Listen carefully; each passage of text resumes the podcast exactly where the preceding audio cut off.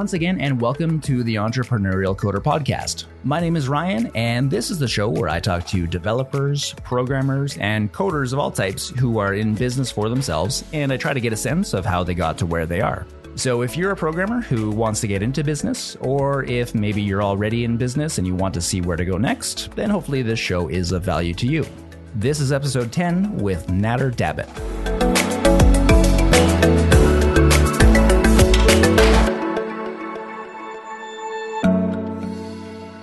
My guest today is Nader Dabit. Nader is a web and mobile developer currently working as a developer advocate at Amazon Web Services. He's also the founder of React Native Training, the author of React Native in Action, the creator of React Native Elements, and an aspiring futurist. When he's not programming, he's probably traveling, spending time with his family, or reading. Nader, welcome to the show. Thanks for having me. So you put out a tweet, uh, I think it was a couple weeks ago that I saw, which linked to an article that I guess you wrote last year. It looks like March of last year, and the article is called "The Prosperous Software Consultant," um, and it's a great article. I, I really enjoyed reading this uh, piece that you put out, and I, I, figured maybe what we could do is talk about some of the things that you wrote about in it, uh, particularly around you know if you want to get into consulting as a software developer, some of the things you might want want to do, some of the things you might uh, want to stay away from. But before we get to that, maybe uh, tell me a little bit and tell the audience a little bit more about yourself. Yeah, absolutely. And um, um, we'll go more into that article, but it's funny because I wrote that article like over a year ago, and it just now really started making the rounds and getting a lot of views. But yeah, okay. so just like you mentioned, uh, I work in DevRel at AWS. I've been here for about a year and five months. I started in January of 2018. So um, before that, I was doing consulting full time for almost two years, and then prior to that, I was working full time as a software engineer, but also doing a little bit of consulting on the side. So um, over the past you know five or so years i've i've kind of like dabbled in consulting some full-time some part-time. And um, and then over the course of that time i've written uh, a couple of books. I wrote react native in action. I'm currently writing um, a, a, book called full stack serverless for o'reilly publications. It'll be pre-released in july. And um, written a bunch of like blog posts and stuff like that. So i like to write Excellent. Yeah, it, it, sounds like you do. And um, you know the the the stuff that you've written about in this article, um, it's of particular interest to me because I've, um, as a consultant myself, I, have sort of uh, felt some of these same kinds of things that you're talking about. Um, you know, things like how specialization is is a good strategy when you're uh, starting out as a consultant. And so, maybe talk to us a little bit about kind of going back to your consulting days, um, uh, kind of the topic of specialization. So, what uh, what do you mean by that in your article? I guess to start out with, and why is it a good idea to specialize as a software developer? So when I first started getting or, or, trying to get into freelancing or consulting, I, I, guess you'd say I wasn't actually doing it because I had zero business. Um, I, I, had branded myself as kind of like a know-it-all, do-it-all, like I can do everything type of person. So um, I did design, I did web development. You know, on my website at least, I said I did all these things. Um, I did you know, mobile apps, pretty much anything someone could think of, I, I, was saying I did it. But I wasn't landing any business at all. I wasn't getting any clients. I'd randomly have someone that would kind of, you know, fall into my lap locally, but it would never be a good client. So um, I just didn't do that well, and I ended up taking a job uh, as a full time software developer. And in the meantime, while I was working there, I did a little bit of research. I started uh, reading, started listening to a few podcasts.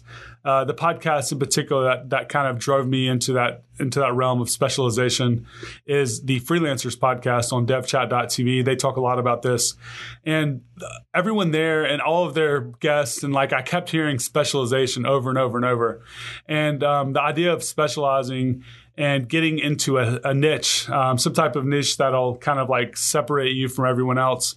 But at the same time, you're kind of like doing away with being the person that knows everything and can do everything and you're kind of limiting yourself to the number of clients that you can have because instead of being like a web developer you're kind of like specializing in maybe mobile app development for me with react native or training with react native i know people that are doing like machine learning uh, training or maybe certain types of uh, database optimizations you know but but that's like the only thing that that they categorize themselves as. That's the only thing that they kind of market themselves as. So, um, you know, I heard I heard a lot about this. So um, I started getting I started branding myself as a mobile uh, mobile app developer, and at the time it was Ionic and it was uh, Cordova and that and those sorts of things.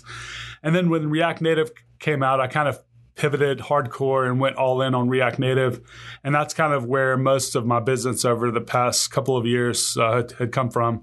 So I, I, kind of like did only React Native development and React Native training came out of that. So I started, um, you know, really only caring about React Native. I, I, would answer Stack Overflow questions. I would, um, you know, blog about React Native stuff. I created a React Native library.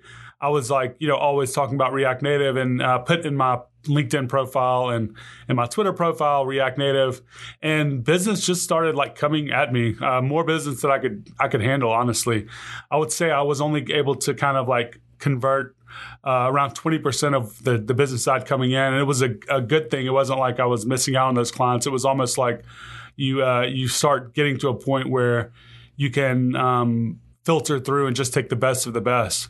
So um, that that strategy seemed to work really well for me, specialization, and um, it's kind of what I heard over and over and over, and it, and it definitely works. When you say uh, business started coming in, um, and it sounds like it started to take off sort of exponentially, what what does that look like? Business coming in is that people reaching out to you on LinkedIn um, through other channels? How did how did that take shape? Yeah, it was LinkedIn, it was Twitter. People found my email address. I have a, I had a website up with just my email address listed there. Um, I think the first leads I had that came in that, that actually converted to real paying, like you know over a hundred dollar an hour type of uh, leads were through Stack Overflow. So I would I would answer you know, and I did, and I still kind of do uh, answer a ton of questions on on Stack Overflow, and um, people will go on there. I guess looking for people that know what they're doing, and I guess they they rate people on Stack Overflow based on you know on different categories like React Native. So I was kind of like trending on React Native. So a lot of people found my information there. Um, after after that, I did kind of like transfer all my profiles to um, to say React Native. So I, I did get quite a, a little a, quite a few leads off of LinkedIn. Um, after about a about a year or so of specializing in React Native, I created a, a company called React Native Training, which was really just kind of at the time just a website. Um, and I had uh, a couple of uh, consultants. One of them uh, was almost like a partner. He lived in um, Poland. And any leads that came in for the US, I would take those. And any leads that came in in Europe, I would like send them his way. And just saying that we were doing the training also got us even more business because people were, um, just assume that if you're training people, like you're the best of the best. So um, they'll come for you for training, and then they, they might even, uh, you know, extend a contract to do, you know, some some hourly consulting or, or something like that. So. So yeah, so business uh, at first would just come in via my personal website, and and uh, they would find me through Stack Overflow and stuff. So it sounds like you you used uh, a lot of the tools that we as developers use every day, things like Stack Overflow, things like LinkedIn, Twitter, and started to to kind of take in some business uh, through through those channels, which is I think one of probably one of the best ways to do it in the industry that we're in. I mean, that's been my experience anyway. I, I think rather than try to put your company name on a billboard or on a, a banner ad of some sort, you know, I think the the organic reach like you've done is really the way to go. Um, and so is that kind of does that encompass uh, like kind of the the only way that you would get business or were there any other things that you would do uh, aside from those channels? I mean, um, definitely blogging brought me a few clients. I had one client in particular that uh, found a blog post I wrote about Redux and uh, reached out to me and and booked me for a week of training, and then I ended up getting a really, really uh, like probably one of my best contracts out of it uh, for hourly consulting, and then they ended up getting acquired uh, by Google, and it was you know all around just a really good experience, and they found me from a blog post, so. Um, just pretty much any content that I put out there. Um, React Native uh, training had a GitHub repo. So we put up like a GitHub org for React Native training. And then uh, any open source that I would create, I would just put it under the React Native training GitHub. So when people um, search for a certain type of project, maybe as an example project, I might have that in React Native training repo. They might find it there, and then I would have information about my company on in the organization GitHub org. Um, React Native Elements is a pretty uh, popular open source uh, UI framework, and it's under React Native training right now. We're actually moving that out of React Native training into its own uh, GitHub, but for uh, for a long time, it's been in, in the React Native training um, org. So a lot of people you know, go to look at the documentation. They're like, oh, you know, React Native training. There's a link to our website, so we get traffic. Uh, we got traffic that way. Very nice. You know, so one of the the things that you you mentioned you touched on is that the amount, the volume of requests for work that were coming in started to be too much for you to handle, and and I've experienced this myself, um, which is definitely you know it's a, it's a, it's this nice problem that we have, I guess, in the industry that we're in is that sometimes you know the the amount of work that's coming in is just too much for us to handle.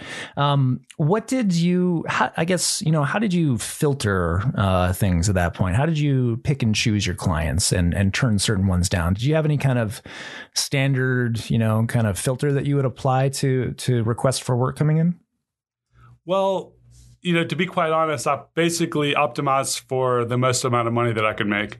Right. Um, yeah. uh, you know, so like if I if I have if I had a really good client that that I respected and they respected me and I was getting, you know, a decent hourly rate. Even if something came in that was a higher paying rate, I might turn it down because, you know, I'm having a good experience. I don't want to like mess it up even for a little bit of money. But if I did have um, someone that like reached out that was like maybe 50 to $100 an hour, like over what I'm getting in another contract, I might try to to finish off that other contract and move over to this new contract.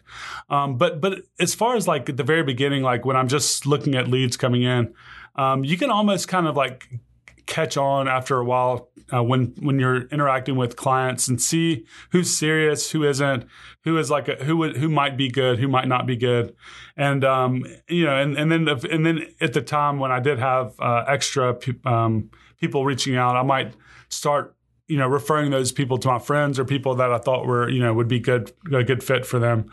But yeah, I think as far as like uh, being able to filter out who's good and who's bad, I think you kind of just acquire like uh, you know uh, some type of I don't know radar for like people that are gonna like waste your time or be good clients or, or not good clients. Yeah, you definitely start to, excuse me, at least I, I have started to develop a bit of a sense for that.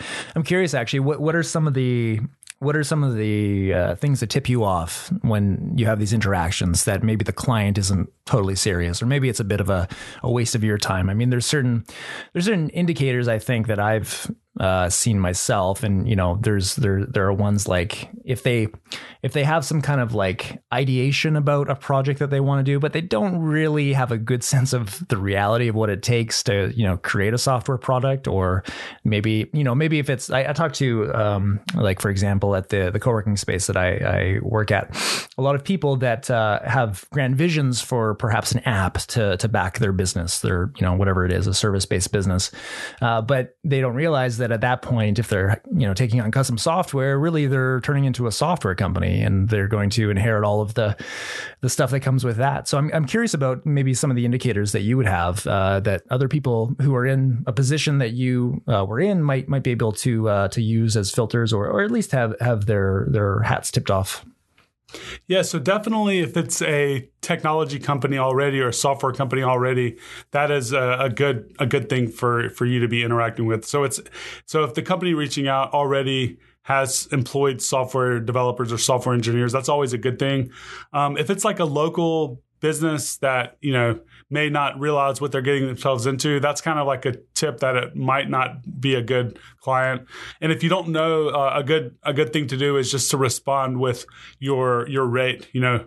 Um, you know if, if your rate is like whatever 150 bucks an hour just go ahead and say that up front a lot of times that will just scare away people that are not serious um, people looking to kind of waste your time or whatever um, also, a lot of times in the wording, like if if someone kind of knows what they're asking for, they'll they'll they'll put it in the in the email, or, or you'll be able to get it out of them within one or two interactions. Um, and, and usually, you want to go with someone that kind of knows what they're looking for, and you don't want to be the one kind kind of trying to guide them into what they want because then they end up a lot of times you end up getting in a situation where they don't really know what they want and what you when you're you're building what they think they want but it's not actually what they want. And then they come back with you know and you basically uh, the more experience of a person that you can deal with the better. I think that's like a, a good general rule. Yeah i i would definitely echo that. I, that's been my experience as well. Um, you know, I'd love to chat about uh, something that was in your article around flat rate pricing because we've talked thus far about how you know there were certain hourly rates that you might have uh, billed for. There were certain um, price points that maybe the client was offering or you were asking for. Um, but you've got a piece in your article about flat rate pricing and how you know a good strategy to increase your overall revenue is to instead of giving your hourly, give a flat rate that is based on sort of sort of of uh, a percentage of the value, or or maybe it's some metric on the total value that you're going to deliver to the client. So maybe take us through uh, your thoughts around flat rate pricing, and maybe expand a little bit there on on what it is exactly. Yeah, absolutely. So, flat rate pricing is something that I've aspired to pretty much my entire consulting career. And I aspired to it because of a lot of advice that I've had and, and, and then a couple of good experiences that I had, uh, you know, being able to bill flat rate. Um, so I would say, you know, starting off, just a, a, general overview of what that means is when you're dealing with the client, there's really maybe a couple of different ways that you can that you can bill. The most uh, well known and, and probably utilized uh, for them is, is hourly rate if you're like a freelancer, a software freelancer. Then there's flat rate, and then there's uh, retainer.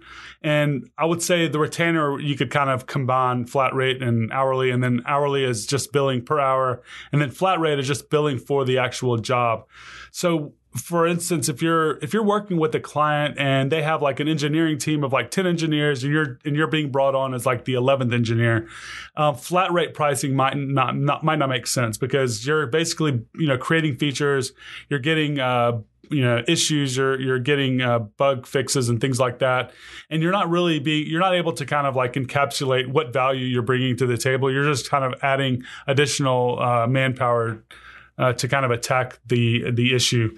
But with flat rate pricing, there are certain you know scenarios where it makes sense for for not only you but but also for the customer.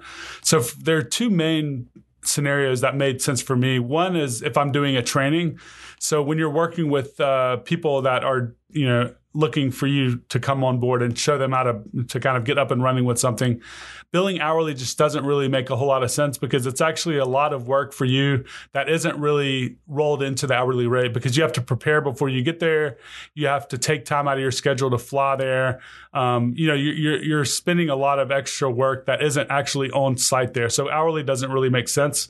So for training, I always like to do flat rate. So I might say, uh, look at the number of engineers that we're, we're training, uh, kind of come up with some perceived value that they're going to get out of this. So, for instance, a lot of the engineers that I was training were being moved from native development to React Native. And there are a lot of metrics around um, developing with React Native and how you can get applications built faster and things like that. So I would typically try to like come up with some value that that the um, number of uh, days that I'm training their engineers would bring to the table, and I would try to price it based on that value. So, for instance, um, say we did a two day training with like 20 engineers, and each engineer is getting paid like say $300,000 a year. That's kind of including, you know, whatever their benefits and stuff. And say that we increase their efficiency by like 10%. You can, you can put a number on that. And then you can, you could say, Hey, this entire training is going to save you half a million dollars uh, over the next year and my rate for delivering this training is like $30,000. If you tried to take $30,000 into an hourly rate over two days, the rate would be very high. But when you put a flat rate price on it in that situation, it actually makes a lot of sense. Um, the other scenario that works pretty well is if you're building a entire application, a full stack application end to end, and you are going to be the only one working on that, or maybe you're going to be outsourcing some of the work, uh, but you're controlling the entire project. That also makes a lot of sense because um, sometimes you don't really know the exact number of hours that that you're going to be working on something. So you know, uh, trying to give someone an estimate for an, uh, an X number of hours sometimes doesn't work out. You end up going over. So what I would like to do would would be to look at the number of hours I estimated. I I would normally double that, and then I would apply my hourly rate to that, maybe bump it up a little bit even more because you know it, things always come up and there's always a few things that people come back and they want you know things done. So i usually really estimate on the high end. So i'll say for this app you know it's i'm thinking it's going to take me 100 hours. So i might bill them like my hourly rate uh, times 220 hours. So it would be more than 100% but at the end of the day, I probably work more than 100 hours on this uh, on this application, and then I'm not actually giving them hourly rate. I'm just giving them an end of the uh, end of the day figure. So fifty thousand dollars. That's you know everything is done. It actually makes the conversation pretty easy because they can they can then take that amount and they can like take it to their their board or to their accounting team, or maybe they they're making the decision themselves. It's pretty easy to uh, kind of say yes or no to a flat rate amount. Um, and then there's another way around flat rate would be around if you're bringing a feature to this application that's going to save them a certain amount of money. Um, if you're building in some type of e-commerce uh, feature to their app that's going to make them say half a million dollars a year. You can kind of pr- price based on the amount of money that they're going to make, and it also makes it, it, it helps you make a lot more money, and it also helps them understand the value that you're bringing to the table. So maybe and if you build them hourly, it would only cost uh, like fifteen thousand. But maybe you can say, hey, we're making you a half a million dollars. It'll cost me fifty thousand. It'll cost you fifty thousand for me to deliver this feature. It's a win-win situation. You're you're making a little bit more money. Um, maybe you can build in some uh, additional hours for them to like, you know, improve things or, or nitpick or whatever. And uh, but but at the end of the day, uh, you can actually make more money just doing that. Yeah, I really like that approach. Have you found any resistance to coming to the client with a flat rate offer? I mean, some of the clients that I do work for, I, have done I've done both. I, have I've offered a flat rate and I've offered hourly. Um, you know, oftentimes I'm working within sort of the. sometimes sometimes it comes down to what the client requires, whether it's you know because they have to take it to their board and their board wants to see an hourly rate or whatnot. I found uh, quite often it's the the more startup type companies that want to see an hourly rate, maybe just because they don't have a good benchmark to determine, you know, whether uh, the the flat rate that is proposed to fulfill some sort of value, they don't have a good benchmark to compare that against, perhaps. So they want to, you know, just see the hourly. Have you found any resistance to the flat rate approach? Because I definitely like that approach better than hourly, for a lot of the reasons that you mentioned, especially because, you know, I, think as we all do, we tend to underestimate the amount of effort that it's going to take for for a project. Yeah, I mean, it just depends on the client. I have had a couple of times when it didn't work out um, but but most of the time, you know, you can kind of like when you're when you're getting the estimate done or when they're telling you the the prerequisites when they're telling you about the idea you can kind of gauge whether or not it, it's a good fit. And usually if it's a good fit for you it might be a good fit for them. So um, you know if you get any pushback you know then they might just be so used to doing hourly that they're just not going to be you know comfortable in in any other way. Um, so so yeah, there'll be times when it doesn't work out, and I think uh, more times than not, hourly pricing is going to be you know where you make most of your money as a consultant, unless you're doing just a ton of training. Um, but but I, I would say uh, always kind of like be on the lookout for those opportunities when you can do value based or, or flat rate pricing because you end up uh, making more money basically, and also I think I think it's a better experience on the client as well. Yeah, yeah, totally.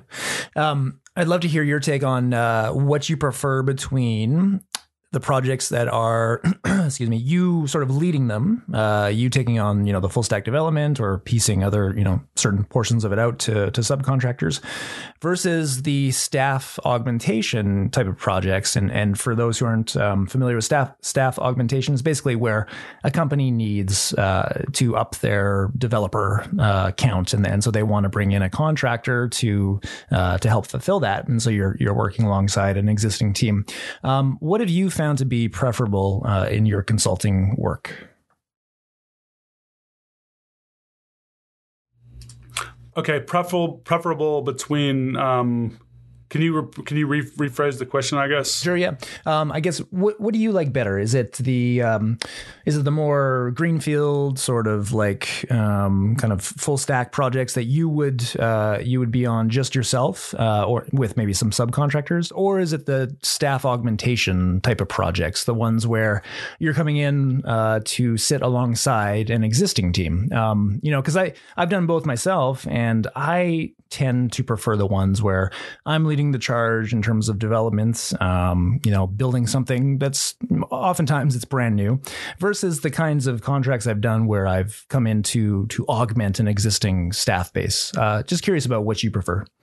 Got you, got you. So yeah, I, I think it depends. You know, um, typically I make more money when I'm in charge and I'm able to kind of do a control the project, and it's usually um, a, fit, a better fit again for that value based pricing. But honestly, I really like working alongside teams better, even though I'm usually making a little less money. I think it's less headache for me, and it's also uh, a circumstance where I'm learning a lot more. And I and I always value you know learning. And of course, you're going to learn either way. You're probably going to learn when you're the one you know building it from scratch. But a lot of times when you're working with people that are um, that you haven't worked with before. They're going to be using tools. They're going to be uh, building in different ways that you may have not experienced. So I don't know. I, I like both, but I would say, um, you know, just for the, simple fact that it's usually a little less headache if I'm working alongside another team, I, I would prefer that, unless I'm like really uh, needing extra money or something like that. Yeah.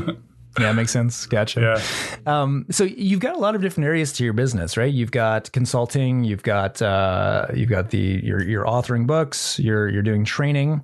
Um, what what is it that uh, business wise kind of consumes most of your time? I guess taking into account the fact too that you're working at AWS, which I, would love to hear about too. Maybe the um, you know the decision to go work for AWS and and and not for yourself full time. But just curious also about like what what is it that you know for your business as it still exists today? What what is it that that takes up most of your time or that you have most of your focus on? Yeah, so um, when I was doing trainings full time, most of my time was was caught up basically putting together training material really because most of the clients that I was working with were different and they'd have different concerns, different needs. So I wasn't able to just kind of take a single boilerplate training and then apply it to all my clients. Every client that I talked to had different concerns. They might have a special back end that they're interacting with and they need to like have a certain um, API layer that, that works with their back end, or maybe they're using some um, state management library that I haven't worked with before. Um, so basically, when I was doing trainings, a lot of my time was getting training material together. Um, and I would say now that I'm not doing most of the trainings for for React Native training anymore. Most of my time is caught up uh, interacting actually on social media and, and with email and things like that because um, my role now is a developer advocate, so I'm interacting and uh, doing a lot of events. I'm interacting with a lot of customers and and developers. So I get you know dozens of and dozens and dozens of messages just on Twitter. And then I have my emails, and I'm on a couple of Slack channels, and then we have an internal Amazon Chime um, that is kind of like a Slack within Amazon, and pretty much anyone within Amazon can kind of reach out to you. So I get a lot of people that are interested in stuff around uh, React Native and GraphQL that they they reach out to me there. So I would say, yeah, I spend most of my time these days talking to people, communicating. yeah. Gotcha. Okay. Do you have uh, so React Native training? Do you do you have other trainers that you'll send out to do um, do trainings? Yeah. So we we still take business. We still take clients, and we uh, we pretty much outsource, or I pretty much outsource uh, everything.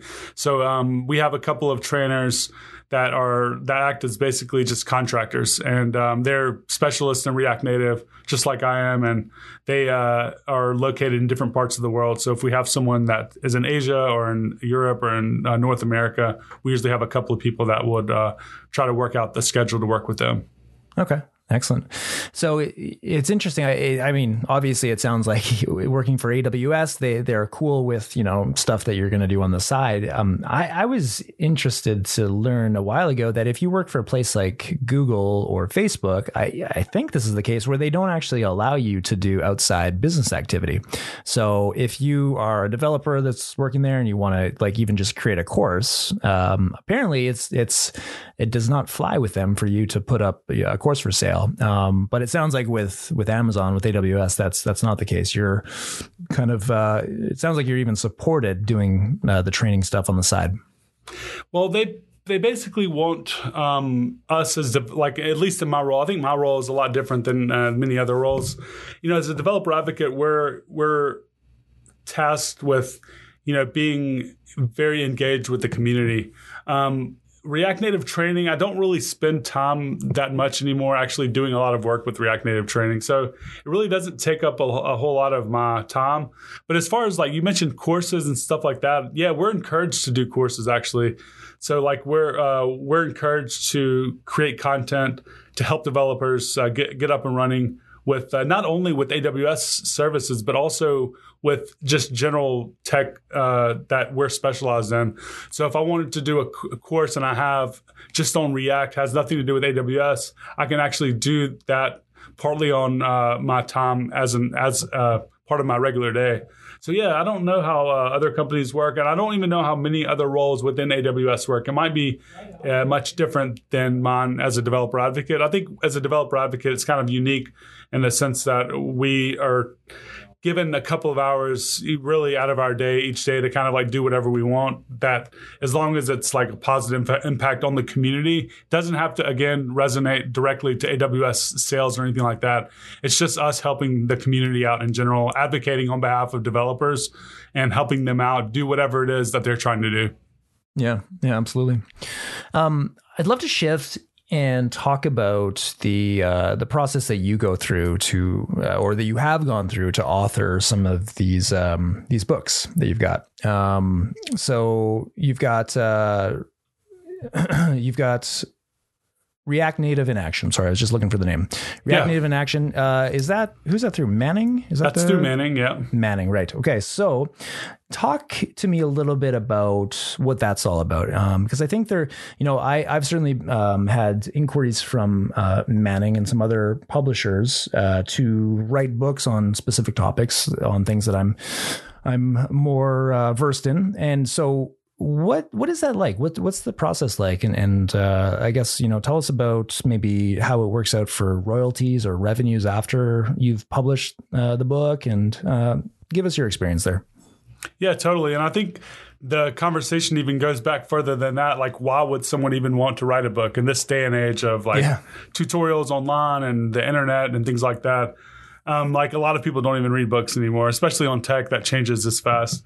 So like, yeah, so taking a step even that further back, I guess you could say, is um, the reason that I chose to write a book. And I've actually talked to a bunch of other people too about this that have written books or have decided not to write books because may just not make sense for them.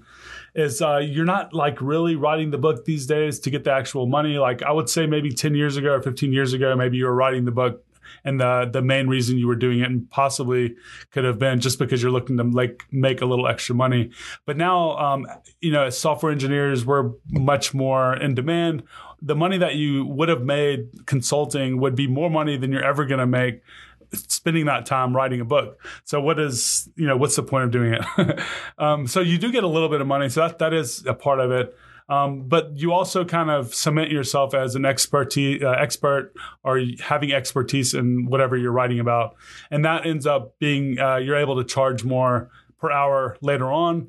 You're able to charge more uh, or to to ask for more and at your job really. So when you get if you get offers and they know you've like written a book, they just assume you're an expert. You can typically ask for more money like um, as your salary, and that this is not just this is definitely something I've actually seen in action with other people and stuff too. So that's kind of like why you might want to write the book. Also, if you like to write and you like to share stuff and you know you want to be known uh, in the community or someone as an expert in that and whatever you're writing about.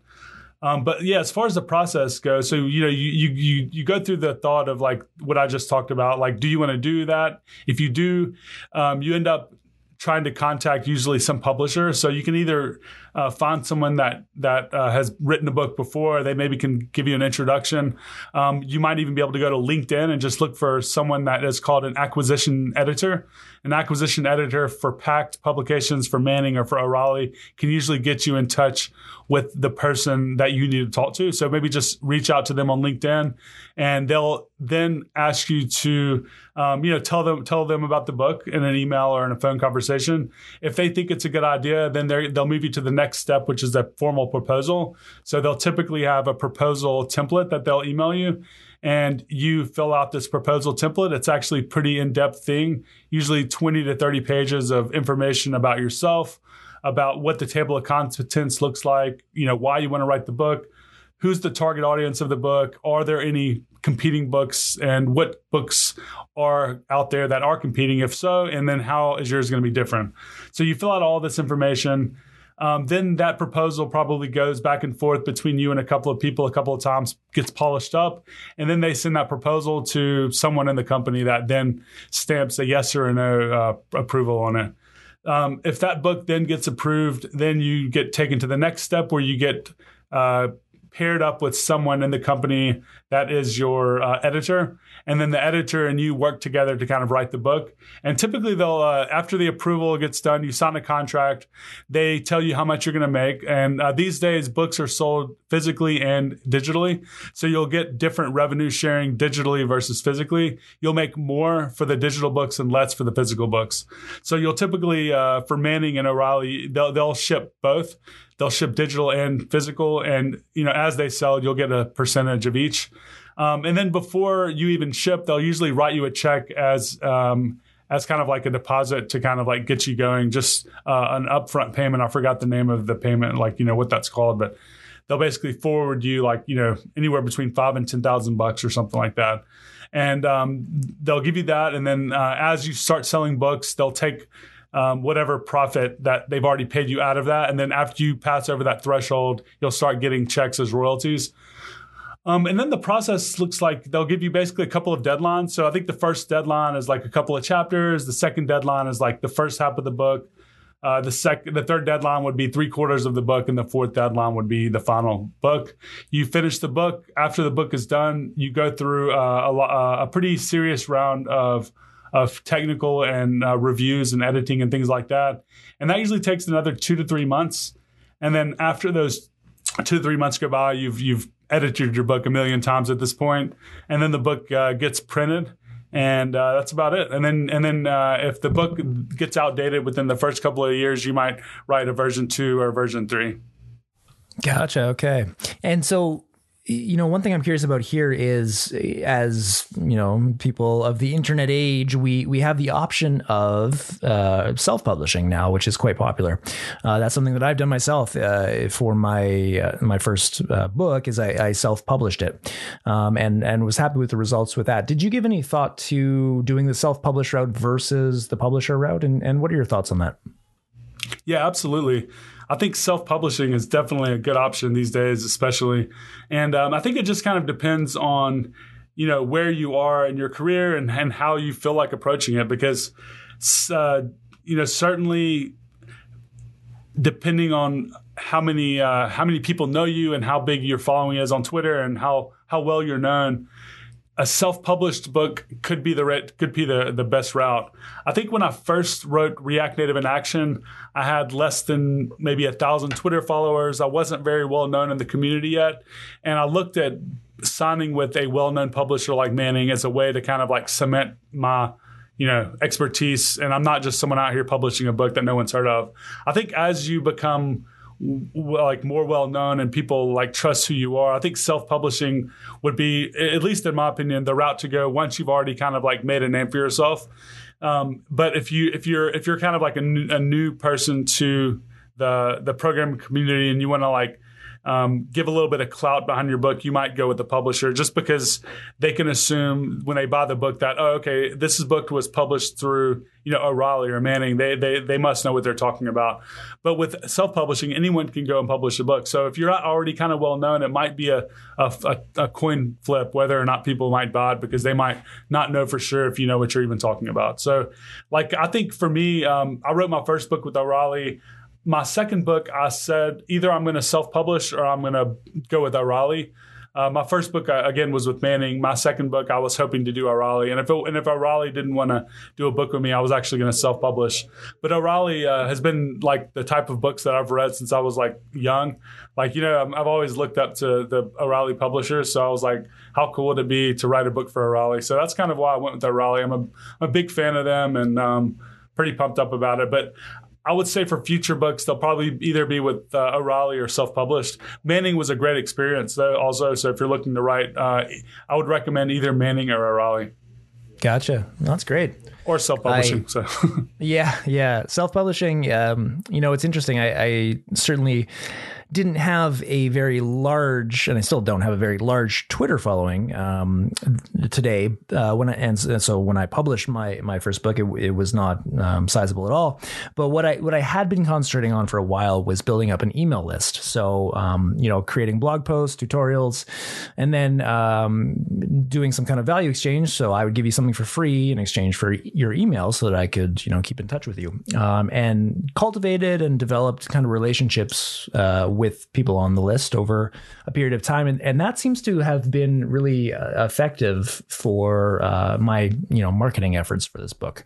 Uh, getting up to launch was you know prior to launch was a whole bunch of like um, you know stuff for free. Essentially, it was here's a chapter, here's a few video lessons, um, stuff to I guess both get people excited, but also um, to um, kind of build you know build trust with them to to say hey I've got a lot of great value for you, and you know if you're up for it, here's the complete package if you want to buy it at the end. So, um, you know, just uh, for those out there who are thinking about self publishing, often uh, it's uh, from everything I've seen and from what I've experienced, it is best preceded by building a relationship with uh, with your audience over time.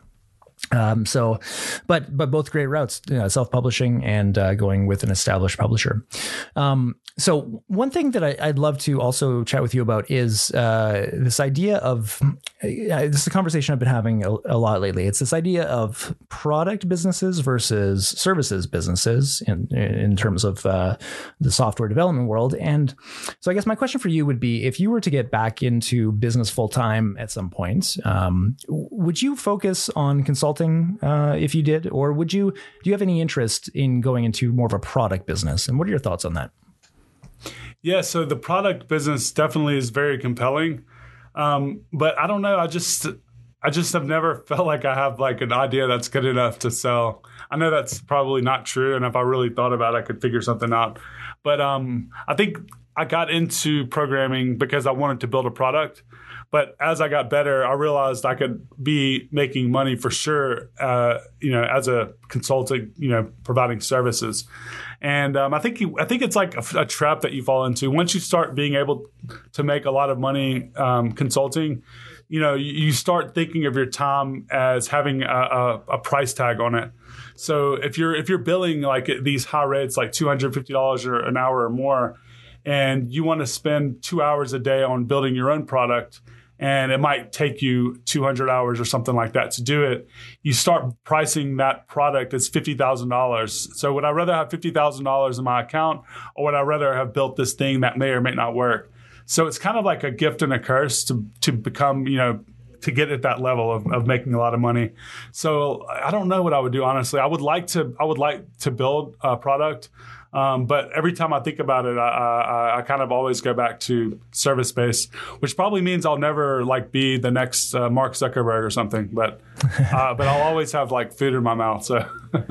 well, that's true, and I, I, think for the majority of us, we won't be the next Zucks, um, but that's okay. Um, you know, it, it's certainly something that I fall into the trap of as well. Is you know when there's the the the request from a potential client for work or from an existing client to do more work. It's uh, the allure of of getting getting um, you know a paycheck uh, in the near term as opposed to putting in effort over time and and waiting needing to defer that paycheck until later. It's it's hard to do, uh, and so the the allure of of getting immediate uh, pay is is definitely there for me as well.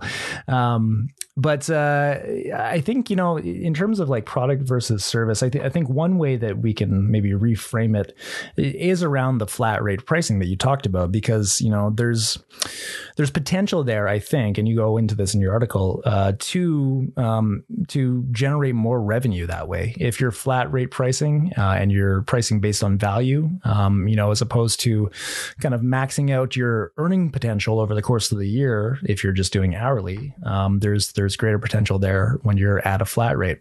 Um, I'd love to chat to uh, about networking. This is something that's important. Uh, I think that everybody realizes is important, and you go into it in your article about how it's it's been key to to some of your success.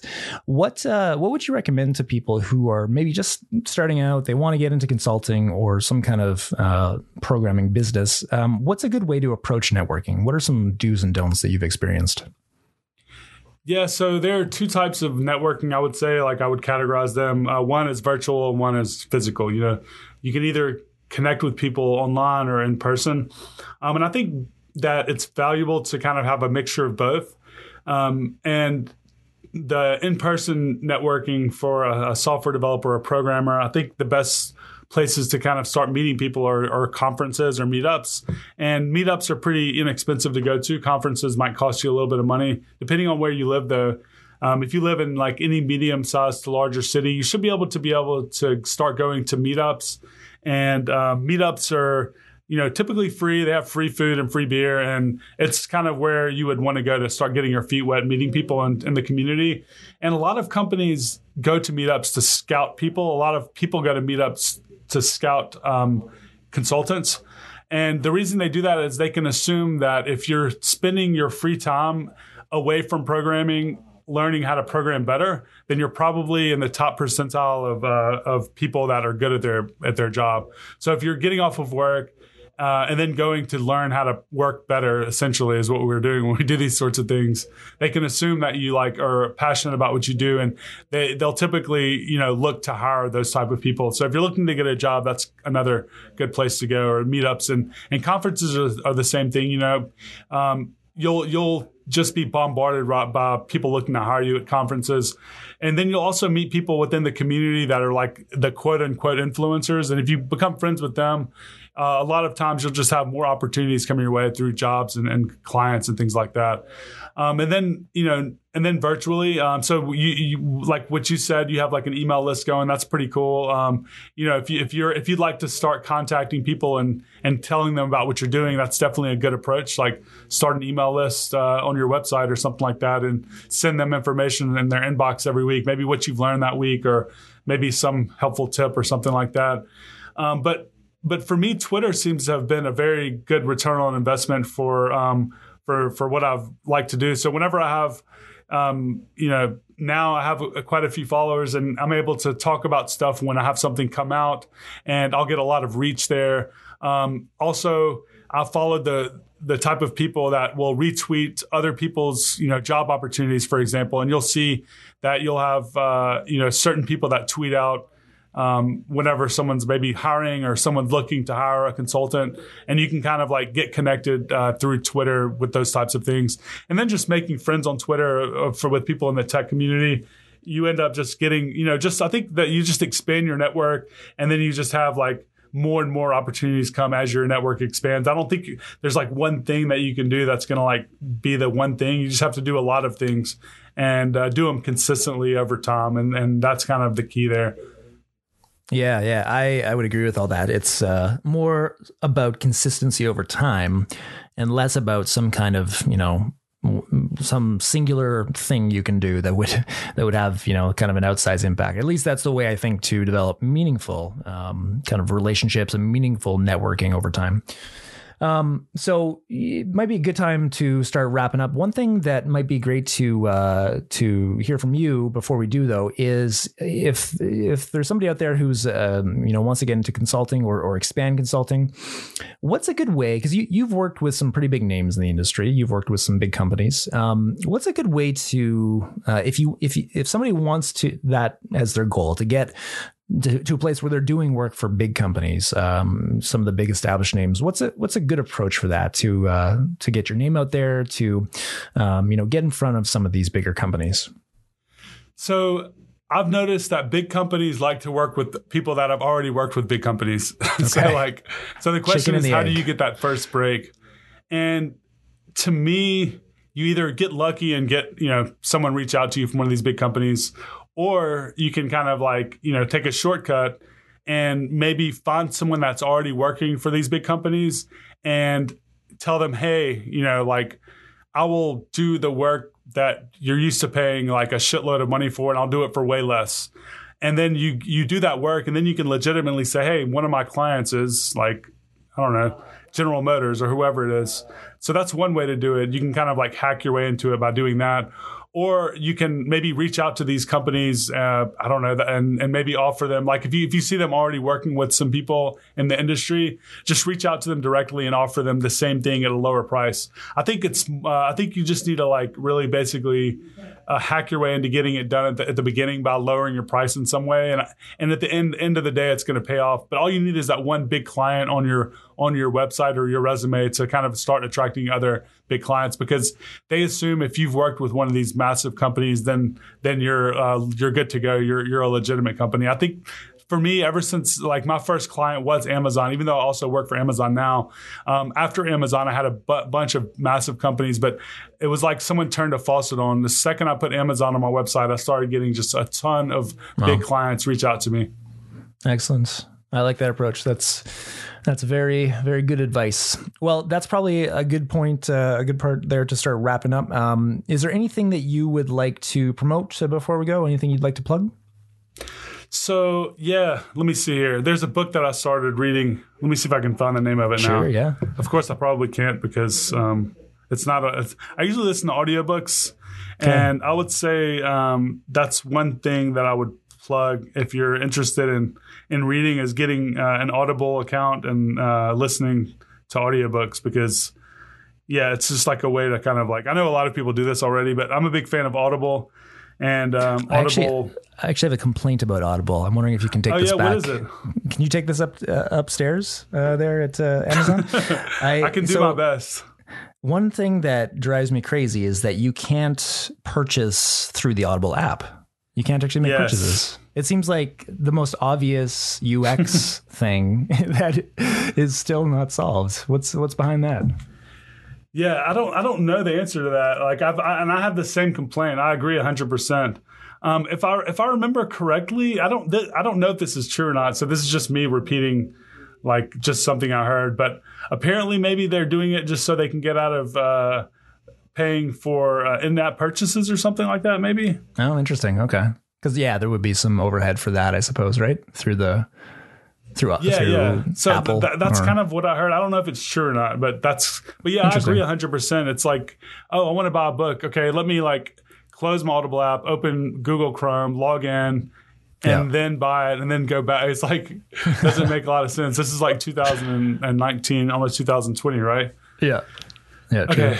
So yeah, I don't know. I- I'm going to look into that just because I. But it's funny that you said that because I'm also curious about that. But the book that I started reading is uh, 21 Lessons for the 21st Century. So um, I was in a cool bookshop, and I don't really buy physical books usually unless they're technical. But I bought this book, and it's not technical. It's it's kind of a you know nonfiction book about. It's almost a futuristic uh, uh, approach to looking at what's going to happen over the next hundred years uh, and kind of like yeah, it's it's kind of gives you an idea of of what he thinks that uh, all these different parts of of uh, you know the world are going to be and how they're going to be affected by technology. So how is religion? How is uh, politics? How are jobs? All this stuff, and each chapter is like a different like lesson.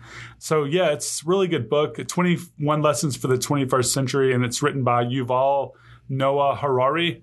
Um, so that's my one plug. And then the other plug might be check out some of the stuff that I'm working on at AWS, namely AWS AppSync. It's just a way to build uh, GraphQL APIs in the cloud, and we're having a lot of success with it, and a lot of people seem to love it. So um, if you're looking for more about it, just Google AWS AppSync. You'll see quite a bit out there. That's great. We'll link all of that up, including your stuff uh, that you've you've authored, um, the article we've talked about, uh, your your training program. Uh, book, everything like that. That'll be in the show notes uh, for everyone to check out.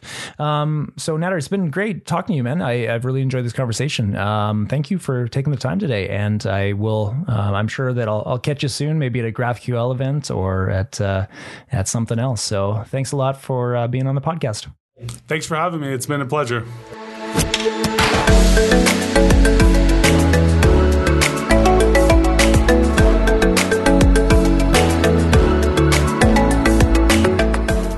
Thank you once again for tuning into the Entrepreneurial Coder podcast. You'll be able to find show notes, including links to all the resources that Nader mentioned at ecpodcast.io. If you've got any feedback about the show, if you'd like to suggest a future guest, or if you just want to say hi, I'd love to hear from you. You can say hi on Twitter at twitter.com slash coderpodcast. Also, if you enjoyed this episode and if you feel so inclined, it would be awesome if you could leave a review and subscribe. And if not, no hard feelings. Until next time, happy hacking.